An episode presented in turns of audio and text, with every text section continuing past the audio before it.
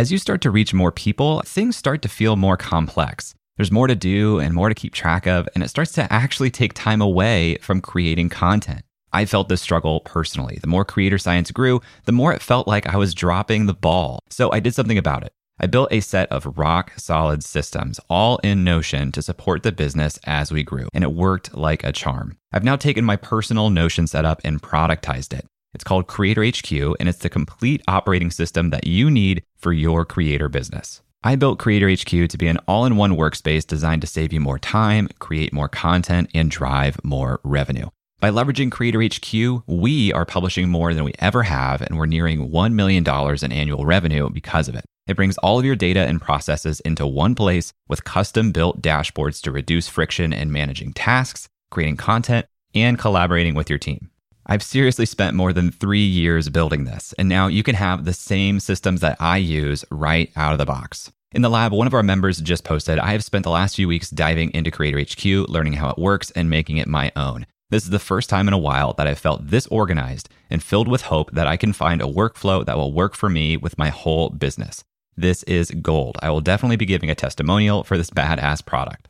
If you're new to Notion, don't worry. I've included a ton of specific tutorials to help you learn how to use Notion generally and Creator HQ specifically. I've never seen another Notion product integrate tutorials like we have here.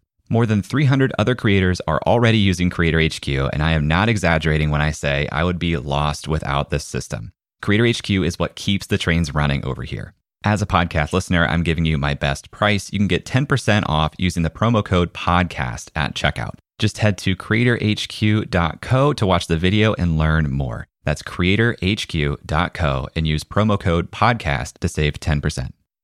You shouldn't avoid pursuing a topic you really want to personally write about or really, really want to rank for for the importance of your business, even if the keyword difficulty suggests you'll never get there. Welcome to Creative Elements a show where we talk to your favorite creators and learn what it takes to make a living from your art and creativity. I'm your host, Jay Clouse. Let's start the show.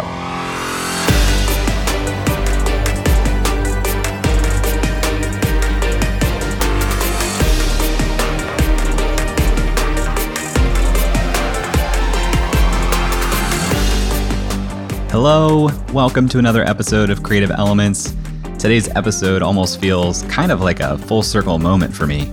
Back in August of 2019, when I was really just beginning to plan this show, I was listening to one of my favorite podcasts, Tropical MBA by Dan Andrews and Ian Schoen. The episode that I'm speaking of in particular was episode 507 titled $50,000 a Month from One Blog Post. And Dan was interviewing a blogger named Ryan Robinson like when was the moment that the penny dropped and you're like man i could be a blogger who makes money online there's been many moments where i thought that was going to be me and it never took off quickly. I was at least three to four years into my blogging journey before it was making real money. And by real what would you say? I would call real money above 10000 a month something that I would look at as like a replacement of my day job, making somewhere in the six figure range at least. Between the title of the episode and that clip, I was really, really locked in to what Ryan was talking about. And as you probably know by now, I love to write. So back in August of 2019, $10,000 per month by writing just sounded like a dream. But the interview got even better. Ryan publishes a monthly income report, and he has for years and Dan noticed a big change in Ryan's reported monthly earnings. Seems like something really important happened between January and February of this year. Before that, it was like, you know, I'm making 10,000 bucks, I'm making 10,000 bucks, I'm making 8,000 bucks. And then all of a sudden I was like, I'm making 40,000 bucks. It's like, what is the story? Yeah. What happened between January and February 2019? One specific thing happened, and that's my affiliate commissions from Bluehost started hitting my bank account. Bluehost is a website hosting service. It's kind of crazy, but 37% of all websites are run on WordPress, and hosting is an essential part of getting a WordPress site online. Now, to bring this back to Ryan, Ryan is a full time blogger, podcaster, and content marketing consultant that's worked with Fortune 500 brands and top startups like LinkedIn, Google, Adobe, Intuit, Creative Live, Zendesk, Oracle, and many more. He's written for or been featured in Forbes, Fast Company, Entrepreneur, Inc., and Business Insider, just to name a few. And his blog at ryrob.com focuses mainly on helping other people start a profitable blog themselves. That one post that was referred to in the title of that Tropical MBA podcast is titled How to Start a Blog in 2020 and Make Money Easy Guide to Start Blogging Today. Now, this is not your ordinary blog post. This post is more than 23,000 words. And for comparison, one page of single spaced size 12 font text is about 500 words. So that's 46 pages of written text for this one article and it goes in depth with just about everything you would possibly need to know about how to start a blog, including how to set up web hosting. In Ryan's recommendation, Bluehost pays him a commission for every new customer he refers through this post. That article and many others like it rank on page one of search results for some very high volume search queries. Together, they drove more than 500,000 page views to Ryan's website in August of 2020. And those visits resulted in more than $43,000 in affiliate revenue, about $36,000 of which was from the hosting services Bluehost and DreamHost. It is not hyperbole that when I heard that interview, I decided that SEO was going to become a priority for me. So it's really exciting to have Ryan here on this show. In this episode, we talk about starting his blog, his process for creating headlines and outlines, ranking for search, and how great planning allows him to consistently publish and compete for search traffic. Ryan also has a course called Built to Blog that I've taken personally and I highly recommend. Between that course and some really candid feedback that Ryan gave me about a year ago, I now have several articles ranking on page one for Freelancing School. In this episode, we go really deep, but if you want to go even deeper, Ryan graciously gave me an affiliate link for his course, which is in the show notes. That means that you can learn all of Ryan's secrets and also support this show in the process.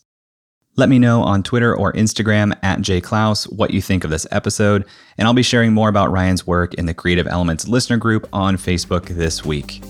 But now, let's get into it. Let's hear from Ryan.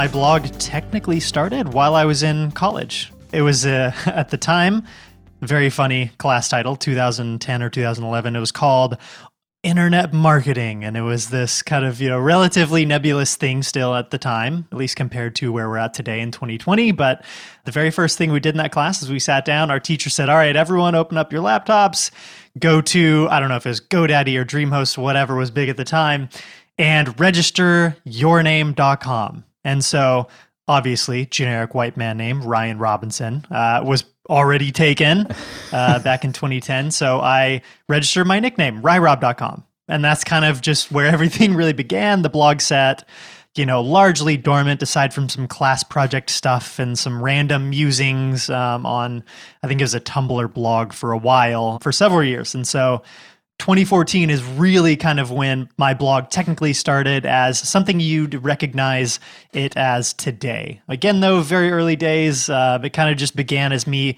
answering questions that a lot of my friends had related to starting businesses, uh, navigating being a young professional. We were all kind of 22, trying to figure out our way through uh, working in the professional world and yeah, that's that's really kind of where my blog started. And you can sort of look at the progression it's had throughout the years as a relation to who I am personally and what I've been going through. Lots of writings about content marketing as I became a content marketer and, you know, musings on freelancing as I, you know, became more and more of a prolific freelancer and writer through different types of publications. So my blog's always been a place to document basically lessons learned, answer questions that I, you know, have the gall to think I'm qualified enough to try and answer. But again, you know, sharing that humility that I'm not perfect. I'm not the sole answer to everything there is in life. So trying to just do that with some humility too. I feel like I got started writing a similar time frame. And I see a lot of people, you know, they'll buy the domain, they get excited. They put up the blog, whether it's Squarespace or a WordPress site or whatever it is, and they start writing you know, kind of stream of consciousness. Here's what's top of mind for me right now. At what point did you start thinking more technically about your writing, especially as it relates to search? I think the real transition happened for me once I took my very first job in content marketing. So when I graduated from college, this was 2012, I took a job where I kind of did everything marketing and sales for this little tiny tech startup.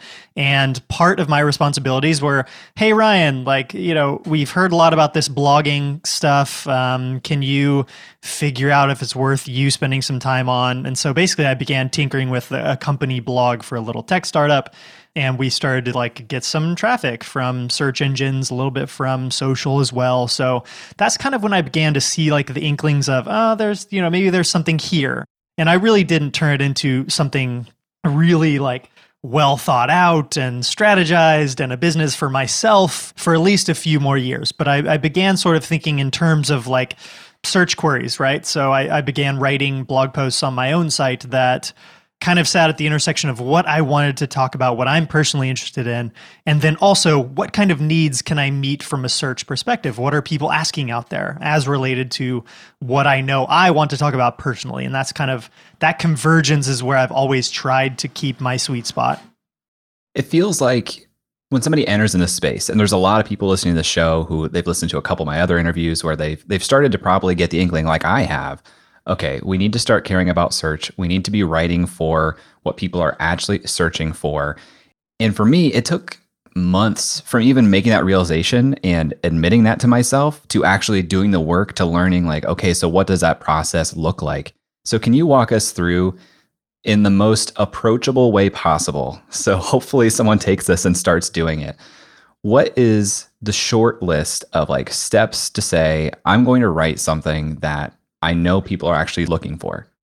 I always start with my needs first. I think that's that's a really important part at least about my process. I know that some people are able to, you know, build substantial blog audiences online by writing about topics that they're not personally interested in. But for me, that doesn't work at all. I have to be answering my own questions or talking about my own experiences. So I think the kind of the mantra of making sure that your own you're within your own target market is really really important to me because I am a blogger, I am a content marketer, I am a freelancer. I know these challenges. I've experienced them personally and so I I have kind of a baseline understanding of what I should be writing about, what other people want to also learn about in this space. But, uh, you know, just generally speaking from like a very basic standpoint, I think back to my very early days of blogging, I looked at what other successful bloggers in my space were already writing about. So you can always gather inspiration. I don't think it's necessarily,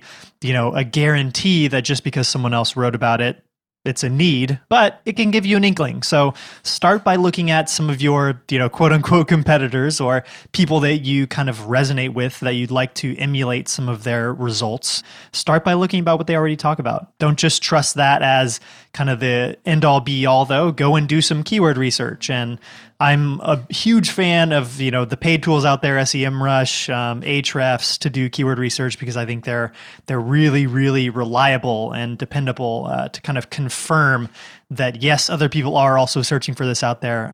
If you just Google search free keyword research tools, there's also a ton of those that are pretty good too. And it'll, I think at this stage, the important thing is to just get directional advice kind of a, a yes, this could be a good topic to write about, or no, this is probably not worth it because there's only 20 people a month searching for this. So that's kind of where I would recommend starting is, you know, what do other people write about that clearly have some success and double check that that's that looks good just jumping in here to say, I love that advice because one of the things a lot of people will ask me is they want to figure out, like they know they want to do something on their own, but they they feel so stuck at that step. They're kind of like, but what do I care about enough that I want to invest time into? And one of the pieces of advice that I've come to start recommending to people is, well, think about who you've naturally been attracted to on Instagram or Twitter. Like, who are you following along with? Because that's kind of like this shadow artist indulgence that you're giving yourself, it means that you're interested in that topic area. So pairing that with, okay, now see what those people are creating and talking about is a really, really great starting point.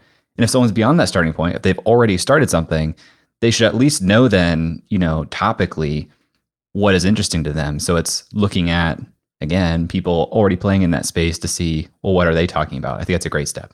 Yeah. No, I think that if you look at how you spend your time, that's always what I come back to as a way to find inspiration. Like I I find that I spend tons of my weekends going on hikes. And so there was, you know, one point in time a few years ago where I started working on a hiking blog just because it was a very clear passion of mine and and I you know, I think there's a really helpful anecdote because I eventually made the decision that, wow, you know, hiking is something pure and fun and enjoyable for me.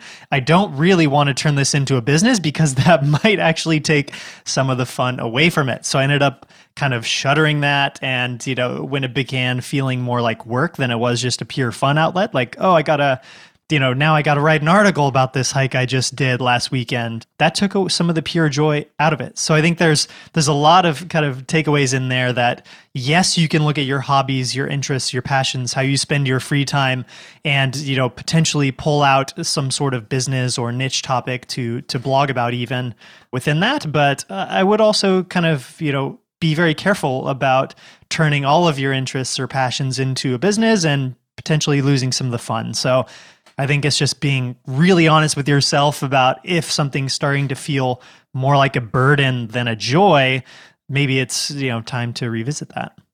And the the interesting dance of that too is for me at least, if I'm not interested enough in something to begin with, it's just not going to be fun for me to write an 8,000 word piece about it. Yeah. and then another one, and then another one. When we come back, Ryan goes into detail about his process for researching a keyword and writing an article that can rank on page one. So stick around, and we'll be right back. This episode is sponsored by BetterHelp. Last year, my wife and I started talking about her joining the business full time. This is a huge decision, not just for the business, but for our marriage. My wife, being the very smart and thoughtful woman that she is, suggested that we proactively sign up for therapy as a couple to help us communicate better before we started working together. It really helped us have better language to describe how we're feeling and listen to one another, which generally lowers the intensity of any conversation. Now, I had never been in therapy before, but here's something that I didn't expect. It didn't just help our dialogue, but it helped my inner monologue too. The way I understand my own experience has changed based on the tools that I got from therapy. If you're thinking about starting therapy, give BetterHelp a try. It's entirely online, so it's convenient, it fits your schedule, and you can be in the comfort of your own home. Just fill out a short questionnaire and you'll get matched with a licensed therapist. They even make it easy to switch therapists if it doesn't feel like a fit. Get it off your chest with BetterHelp. Visit betterhelp.com slash creator today to get 10% off your first month. That's betterhelp, H-E-L-P dot com slash creator. This episode is sponsored by Podcast Movement. For the past decade, Podcast Movement has organized the world's largest gathering of podcasters, featuring thousands of attendees, hundreds of breakout sessions, panels, and workshops, plus the largest trade show in podcasting. Podcast Movement helps podcasters of all experience levels create, grow, and profit from their show. It's suitable for beginners, but you'll also have the opportunity to meet some of the biggest names in the industry. I've been to several podcast movement events, and not only is the programming incredible, but the culture and vibe are incredible too. It attracts thoughtful, empathetic, and collaborative people, which makes sense when you think about the medium of podcasting. Podcast Movement hosts two events per year. The first just wrapped up, but their flagship conference is happening August 19th through the 22nd in Washington, D.C. Attendees have the freedom to choose their own adventure across several different stages throughout the four day event, not to mention dozens of amazing networking events, parties, and the expo hall floor. Tracks include podcast creation, video and live streaming, industry professional, plus several stages of curated programming from some of the top companies in podcasting. It's truly a unique event, and if you are a podcaster, I cannot recommend it enough. Right now, tickets are available at super duper early bird pricing. And as a Creator Science listener, you can save $50 on top of that by visiting podcastmovement.com slash science. That's podcastmovement.com slash science. Welcome back to Creative Elements. It's one thing to know that you want to rank on page one of Google, but it's another thing entirely to actually make it happen. So I asked Ryan if he could break down his process for us so that we can write our own articles to compete for organic search traffic. I always personally start by just Google searching the, the main keyword phrase that I know I'm going to be going after. And I glance at what's ranking on the first page already. How are those headlines phrased? What types of, you know, positioning do they take? Is it a is it kind of a listicle where you're listing out a bunch of different tools or a bunch of different strategies, tactics? Is that clearly what Google's saying people are, are trying to find answers for? Or is it more of a question and answer? Is it a how to? I think there's a lot of different insights you can kind of draw out from headline formats that are already being successful. But in that same vein, that also presents you with opportunities to answer a question in a better way or in a way that may not be appropriately answered yet. And so I think that's that's kind of something that you have to gut check yourself for. It helps if you deeply understand the challenges of your audience. If you're within that as well, that's, you know, again very very helpful. So I think finding some inspiration from what's already doing well in terms of setting the headline. And then from that perspective, setting the direction the article should go from there. And that's that's when I jump into the outlining process. Once I have at least an idea of the main headline structure I want to pursue, I'll, you know, oftentimes revisit that headline, rewrite it many, many times before it goes live, or have variations of it that I even experiment with over the course of weeks or months after the article goes up. But headline first, outline comes next. Um, I'll usually gather inspiration from my keyword research process or from articles that are already ranking well on the first page of search results to see what kinds of main key points they're hitting, what could be done better. How I can use my own unique strengths to do a better job of answering those questions. And then also what's missing. What do I personally think is missing from the equation on these articles that are already ranking well in order to get some of my own content up to the top of those results as being more useful, more impactful for readers. So, as you can hear, my approach to creating a content outline is really centric to what's already doing well, both in terms of how I can do a better job of answering the same questions and coming in to backfill what I personally think is missing from those articles, too. So it sounds like it's really contextual on the key phrase, the yeah. type of article, once you've realized if it's a listicle versus a how to, do you have standard like lengths of posts that you shoot mm-hmm. for? Or is that also contextual where you're looking at page one and figuring out, okay, what is doing well for these articles? What are their lengths? I actually don't optimize too much for a specific word length. I'll kind of approach it with having like maybe a bracket in mind. So for a q&a style article I, I, just published one recently on my blog the title is do people still read blogs i was surprised that this term actually gets a lot of searches per month. I think like 500 or so searches per month. And so for something with that keyword volume I knew that I could write a relatively short article, something that was around a thousand words, 1500 words maybe, to answer that question, provide some history, give some more context, some steps to, you know, starting your own blog if you decide after reading that article that yes, I actually do want to start a blog of my own now that I'm convinced people still read. So for that, I, I kind of had in mind based on the relatively small amount of keyword volume per month that I could create a relatively short article. And short is a very objective term, right? Short for me is a thousand to fifteen hundred words, but long for me is like ten to fifteen thousand. So for something that I I know has you know 10,000 monthly searches or more that's going to be extremely competitive in the blogging space. So i know gosh i really do need to publish something that's you know over 5000 words in length in order to do the best possible job of answering these questions providing the best solutions possible. So it kind of the length of my articles tend to scale in proportion to how competitive the search term is how many people are searching for it per month because i also know that in conjunction with giving the best possible answer which often tends to be longer it's also that much more competitive to rank for those terms too if you're new to search engine optimization, there are a couple of ideas that I wanted to make you aware of, and this gets a little bit into the weeds, so try to stick with me. When you use any of these search tools like Ahrefs, KW Finder, or SEM Rush, they will provide you with some data to help you strategize around your writing. Let me use Ahrefs, that's A H R E F S, as an example. It says that the search phrase how to start a blog receives 59,000 searches per month. That's a huge amount of volume. So a lot of people want to rank for that phrase, which means it's highly competitive. It has a keyword difficulty of 86 out of 100. They also tell you that by their estimation, you would need more than 500 links to your post to rank on page one for the search term the way that Ryan does. That's 500 other websites linking to your article to get on page one.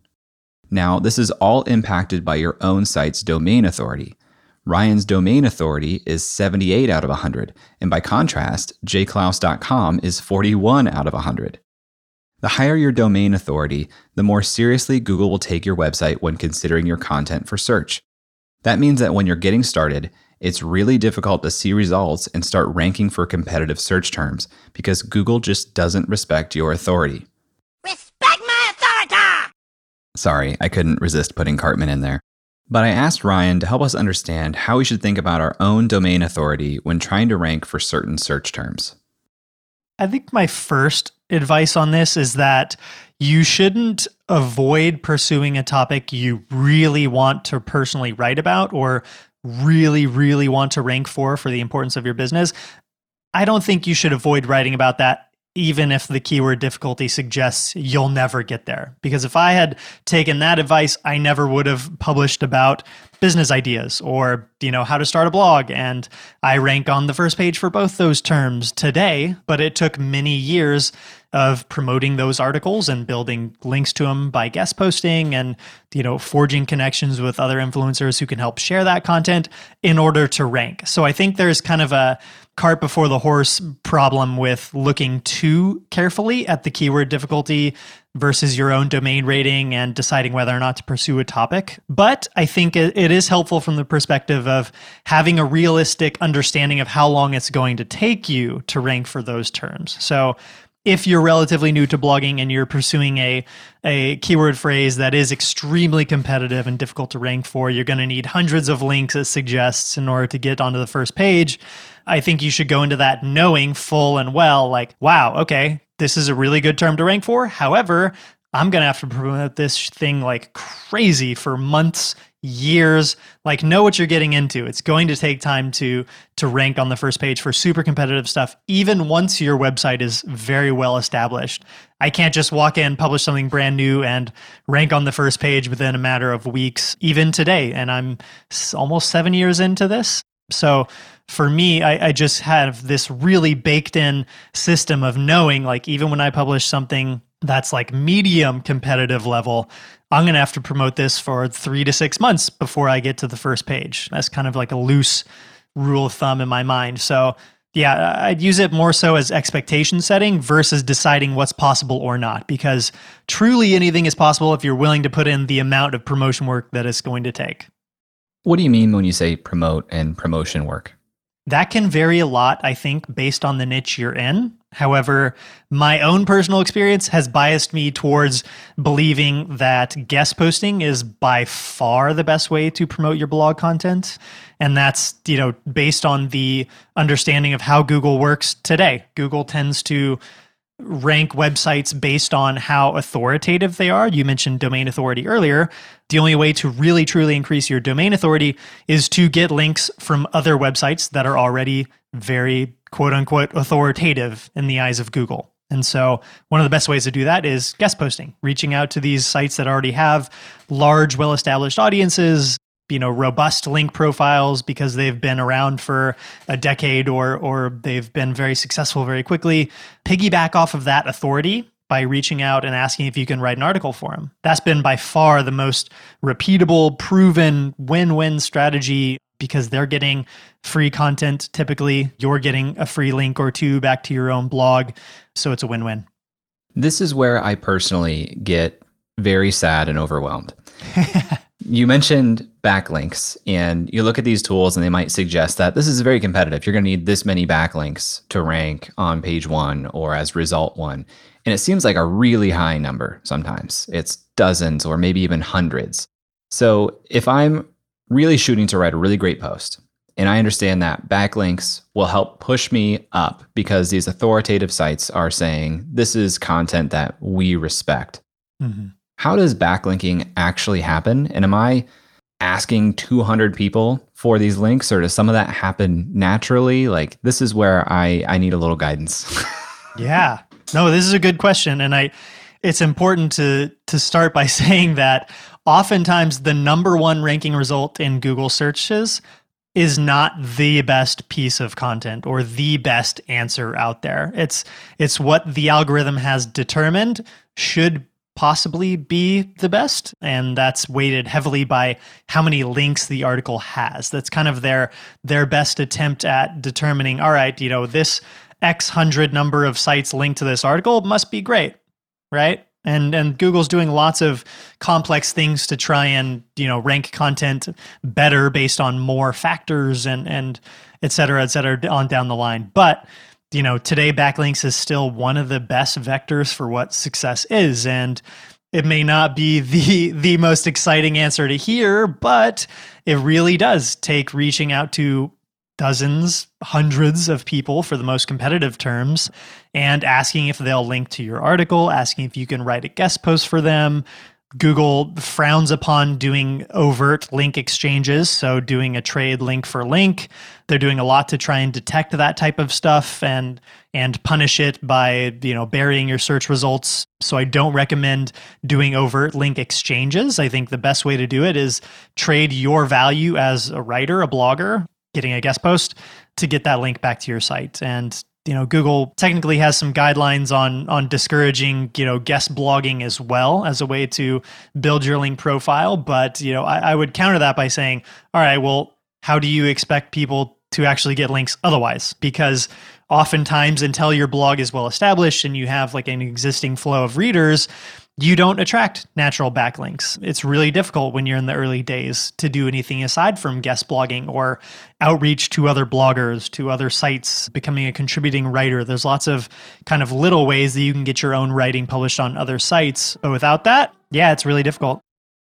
After a quick break, Ryan breaks down his process for article planning and even outsourcing part of the writing process right after this.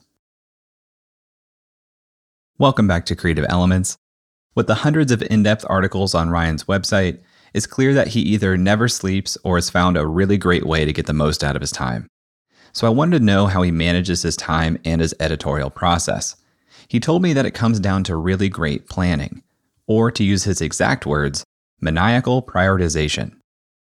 This would be something that that I I kind of go back and forth on being really, really great at and having to take a break from because I like to call it maniacal prioritization. If you were to take a look at my calendar today, for example, I have just like tons of blocks of time for everything scheduled. And that'll be things like a, a one hour podcast interview with you right? Like that's that's a block scheduled on my calendar. But right after i have a four hour block where i know I need to publish this article I've been working on for weeks. I got to get it done. Has to happen in this four hours. And so I really try and schedule things thoughtfully in advance. I create the space on my calendar for the things that are most important to me. And so I, I try and take stock of what I know works best for my business. And that means I need to publish a new article, long form article every single week. I need to pitch one guest post every week. I need to, you know, reach out and try and create one connection with a new website every other week in order to pitch, you know, an article coming down the pipeline. And so I I know these activities that kind of ladder up to success for me. And so I then schedule the physical blocks of time on my calendar for those activities to happen. And as I as I said when I started, you know, I, I, sometimes have to take breaks from this because it can get a little bit exhaustive to do the task switching throughout my days. And I'll, you know, usually leave Mondays completely wide open to just writing, or Fridays completely wide open to just doing, you know, outreach for picking up guest posts in the future. And so I, I try and kind of balance the ruthless scheduling with giving myself large blocks of I guess you could say free time or creative time too. It sounds like you you theme some of these time blocks or some of your days even to say this is a writing day, this is an outreach day. Can you talk a little bit more about that and maybe look at some of the even smaller blocks of time? Yeah, I'll um like for example, Thursdays on my calendar. This is so granular. This is hilarious. Thursdays on my calendar um, are writing days, but I do a few different writing tasks on those days. I do in my ideal world, right? This doesn't happen every week because I'm I'm human too. Uh, but in my ideal Thursday, I start my day with 7:30 a.m. to 9 a.m. as a one and a half hour writing block where I ideally publish what I like to call a quick hit article. And that's something that I write entirely myself from start to finish, usually a thousand words, answering some sort of, you know, relatively easy question either from my readers in the comments things that I get over email um, or something I've done a little keyword research on to determine, all right, a couple hundred people are searching for this a month. This warrants an answer on my blog. So I start my day with that one and a half hours. And then I'll transition into writing a guest post. And that's usually something that I'll leave kind of like basically the rest of my day for because I'm never 100% sure how long an article is going to take me to write. I can I can estimate it, but you know, something that I think is going to take me 3 or 4 hours could end up being a multi-day project. So I I try and give myself a little bit more flexibility on that now today. I think looking at at my self a few years ago when I was blogging on the side of my day jobs or you know doing lots of freelance projects as my main thing. I look at my writing blocks of time and it was definitely more rigid because I had less time to dedicate to my own writing. And so that often meant pressing publish before I felt truly ready. And that's something that I really believe in especially if time is a, a major constraint for you I published so many articles on my site that didn't feel perfect, didn't feel like something that I was ready to go and like shout about from the mountaintops. But in the back of my mind, I also knew, all right, this article is not going to rank well in search results, which again, organic traffic is the main driver for my blog for many, many months. And if I press publish today, you know what? A couple hundred people are going to read it over the next few months. Um, I can always come back next week or the following week and update it, keep making it better. And so that's that's kind of a mantra that I've I've tried to hold on to. However, I've allowed my perfectionist self, you know, as I've gradually become a full time blogger, to kind of take over. And my publishing has has slowed down in terms of frequency because I'm now spending more time working on each individual article before I press publish. But that's something I'm trying to constantly battle against and, and push myself to be like, ooh, you know, that that worked really, really well for you for years, Ryan. You should really hit publish before it's fully ready and know that you have the time to come back to it and keep updating it. So that's a difficult one. For you to have those time blocks, it suggests that you have larger overall goals that you're breaking up into those time blocks do you do that on like a weekly basis here's what i'm expecting as far as output this week on a monthly basis like what's your editorial planning look like i'd say i used to be really really rigid about those goals and what works up to achieving those goals on a weekly basis monthly basis in the earlier years of my blogging. Today I'm I'm more flexible with it. I think that's because I've I've kind of bought myself the ability to be more flexible and not as rigid with I need to achieve this by next week or else I'm done. I'm out of business. I, I'm fortunate enough to be in a position now where I can be a little more loose with with those types of goals. But I mean, yes, I, I looking at my editorial calendar right now, I've got 15 articles that that are ready to be published. They're just, you know, awaiting my own personal perfection roadblocks to getting them published wow. and being that editor. I'm, I'm, at the point today where I, I have a, a couple of writers that I work with where I like to do what I call outsourcing a first draft. So I always set the topics that I'm writing about. They're always keyword researched. And then I work with a writer on an outline. I'll usually kind of propose that very first version of the outline and then I'll say, all right, you have all these bullet points that I know we need to hit. Here's some resources already on my blog where you can backfill some of my thoughts and ideas and, and sort of opinions about these topics. Go and create the first draft that you'd like to see this blog post be. Um, and these are people I've worked with for years now, which is an amazing thing that I have. You know, I have someone who kind of gets at least a glimpse into my head about how I'd approach an article. It takes a lot of time to get there with writers. But yeah, that's that's been a immensely valuable enhancement, I guess you could say. It's my writing process. It helps me publish a lot more content because I I can get a 2500 word first draft back from a writer based on, you know, an outline I helped create, so I know it's like going to hit the main points. And then by time I get that article fully finessed into something that's live on my site, I've often doubled, tripled, quadrupled the word length. However, I've found that for my own writing process, I'm just better at taking something that's a starter and turning it into what I feel is kind of like a next level piece versus I spent years and years starting with the blank page. And that's always a little bit of a tortuous experience for me. So having the ability to get that first draft at least partially done is really, really helpful for my process. I love that approach because before we started talking, I was thinking about okay, what does it look like to hire other writers to do this? Because I was thinking through the lens of you have to be able to vet somebody who understands SEO well enough that it's going to meet your qualifications. But if you, it sounds like if you co create the outline, you kind mm-hmm. of put them on a path to be successful. And then it's more about going back through and and making Yoast happy or something on the back end. Am I reading that correctly? Uh, essentially, yes. Although during the hiring process, I will say I've never hired a freelance writer that doesn't also have their own blog too, because I've liked to go and look at their writing style, how the content format, how it looks, how it feels, how it checks out from an SEO standpoint, because I want to really validate that yes, this person knows at least more or less what they're doing. I've found that a lot of my writers eventually kind of peel off and go do their own thing with their own blogs um, after they have worked with me for a year or so. So it's kind of a, I think, a mutually beneficial experience. And and I always keep in touch with them, help them grow their own blogs. They often have like different niche sites where they're not directly competitive with my own content, which is a win-win because I'm able to kind of promote their content when there's a good fit for my site too. So yeah, lots of crossover benefits there. Something else I really respect about your approach is you've like really, really doubled down on both blogging as a topic, but also as an activity. You know, you've you've had the podcast, and the podcast looked like it had quite a bit of success. A lot of listeners, from what I could see. I know that you've dabbled with Pinterest graphics. You have some stuff on YouTube. You know, your your Twitter following is pretty big, but mostly it seems like you're really putting your energy into the articles themselves. Can you talk about that? Because I'm sure that's been an intensely tested and intentional decision.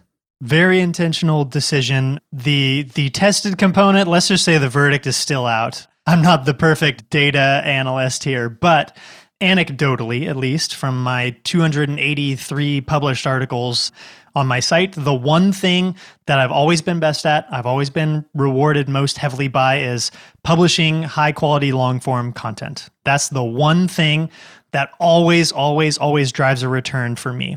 And so I've experimented with, with tons of other stuff, right? The podcast, Pinterest, Twitter, different social media channels, YouTube, even. But uh, at the end of the day, blogging is the thing that gets me the greatest most dependable repeatable return. So i i've kind of held that as my north star. And you know we're talking now during this pandemic time right where there's lots of kind of external stressors going on in the world. It's also an election year right? All these things kind of compound and add up to to having a heavier heavier mental burden. So i've also been embracing working a lot less and giving myself a lot more sort of unstructured time to be away from the computer, walking outside when there's not wildfires raging around the state. I'm in California here in, in San Francisco. So, yeah, I, I think that that's something where I often kind of just need to give myself phases that I go into. And so right now I'm embracing doing less. And that means doing the one thing that I get the best return from. And, you know, I, I personally enjoy the most too doing the written word is a lot easier for me than flipping on the video camera and doing a YouTube video because that comes with a bunch of other things that I'm less experienced at too, like video editing or you know hiring a video editor. Um, so that's that's kind of where I'm at this year, and I think that it's something that'll change over time and you know kind of will continue morphing as my business morphs too. But I, I, am keeping my eye also on doing a lot more youtube videos. That's the one thing that I want to be kind of my my number two activity as we go forward for sure. A theme we've heard on this show from so many guests is email list, email list, email list, digital products. which is a great model. It's a model that I aspire to. It's a model that I'm putting in place. It's a model that you have in place also, but it's not so much front and center, it seems, from you. So, how do you think about email subscribers, your own digital products? You have a really great course. I've taken the course, but I don't get a bunch of like emails from you about taking the course. It's very it's very casual, you know. So, talk to me about your thoughts there. I think my approach to selling to my email list really comes from my own personal aversion from being sold to. I, am not a really like salesy person. I've never really felt natural at writing the long form, you know, sales landing page where I talk about the millions of dollars you're going to make from starting a blog. I, I don't, I don't feel like that's often a very genuine representation when I see it out in the wild. And so I've always had kind of an aversion to hardcore sales. And that's translated into trying to avoid directly selling to my audience, at least not doing it too often. I think I, I kind of promote my course usually once or twice a year. There are some changes I want to make to that process. Uh, I'm redoing a lot of the course content right now.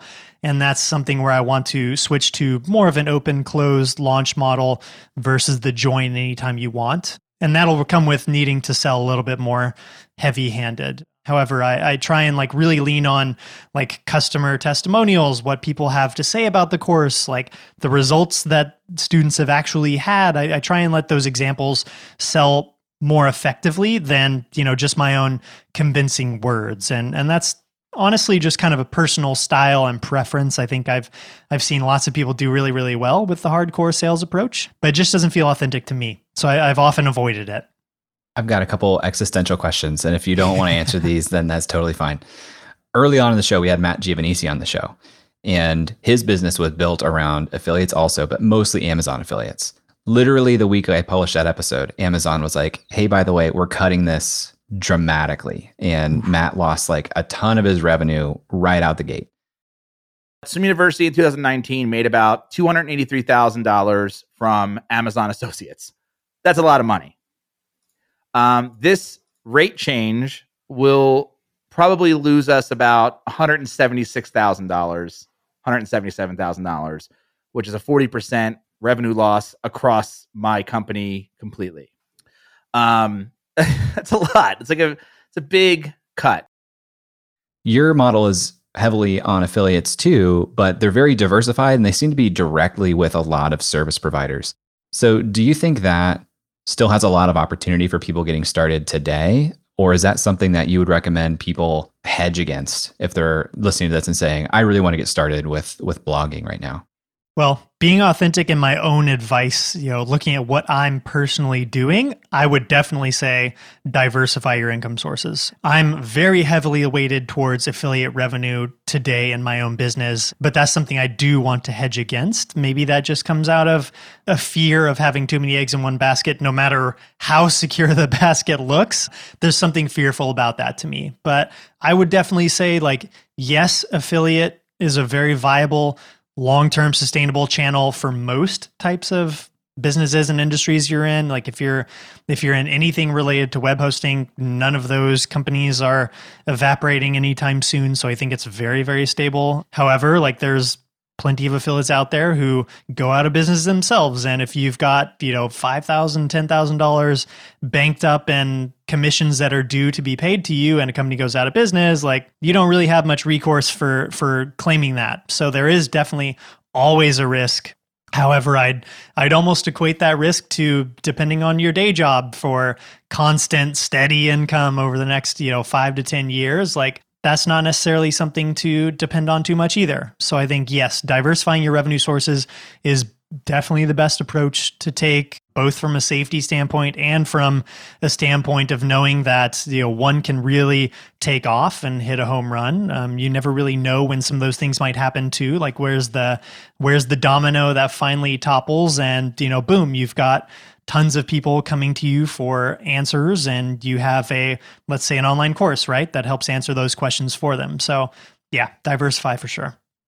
I love that you publish your income reports. It's it's really insightful. It's really inspirational. It helps me a lot. Mm. the, some of the numbers that you're sharing on there you know last month it was more than $40000 incredible. I can't imagine when you're younger you saw yourself earning that type of money on a hmm. monthly basis right? No way. I mean, not even a couple of years ago. So when I think about myself, if that if I realize that reality 2 years from now, it's hard for me to imagine what to even like how to even motivate myself to keep going. It it almost feels like all right, ring the bell, I did it. This is awesome. How do you continue to push yourself? Like what is your driving force at this point where it feels like all right, money probably isn't it. I mean, honestly, the number one thing that keeps me publishing content is that I genuinely love it. I view my blog as an extension of myself. It's a destination for me to kind of just throw tons of my time. I'm like, I view it as putting my own brain down into paper essentially. And so for me, I get a lot I derive a lot of purpose from helping other people and I'm frequently trying to answer more and more questions publicly on my blog versus over the years I've spent countless hours answering questions over email or on Twitter, on Facebook, and messages with people. And so I'm trying to really document all of my best answers, which are constantly updated as things change on my blog. And so I have this resource that is now growing both in scope as far as the questions I'm trying to answer for people and instructions I'm trying to provide and also in terms of what needs to be updated all the time. And so I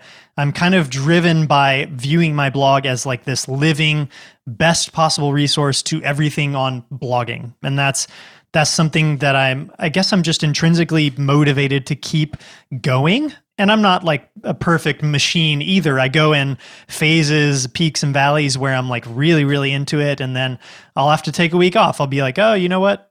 Really not feeling it right now. And that's that's been something that previously before this year, I've really kind of resisted. I've always done the kind of like, you know, slap across the face, like, you can do this, Ryan. Like, come on, sit back down at the computer, just write for one more hour. You got this. Like kind of the the coach mentality, right? I'm I'm balancing that now with making decisions to take more time away based from my own kind of like mental health, I guess you could say. But yeah, that's I, I kind of view my blog as like this resource that that can be greater than just myself. And if I'm able to help some people achieve some cool goals they have as well and uh, all along, then that's that's ideal. And this goes back to what we are saying earlier in the interview. You got to start with something that you're interested in. Yeah. Otherwise, it, it could be like at some point you just get tired of it and you feel like you're at a finish line and it's hard to keep doing it. Is there anything that you would like to leave folks with in terms of they've been sitting at this gate for a while? They know that this is something they want to do, but it just feels like a lot. Any last words you would give them?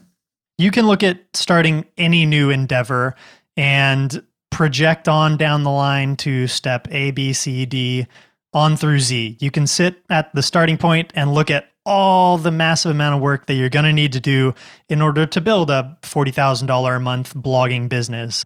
But if you do that, you're going to psych yourself out because it's a months, years long process. And I think you really have to break everything down into just making incremental progress every single day. And know that some days that progress is going to feel insignificant or not meaningful. But it's just a very, very slow build. You have to build momentum every single day. And make sure your calendar reflects that. Uh, put the time on there, whether you're carving out a couple hours before going to your day job or getting in a few hours at night. Um, whatever you can do, what kind of works with your own schedule and your own important commitments in your life, make it work.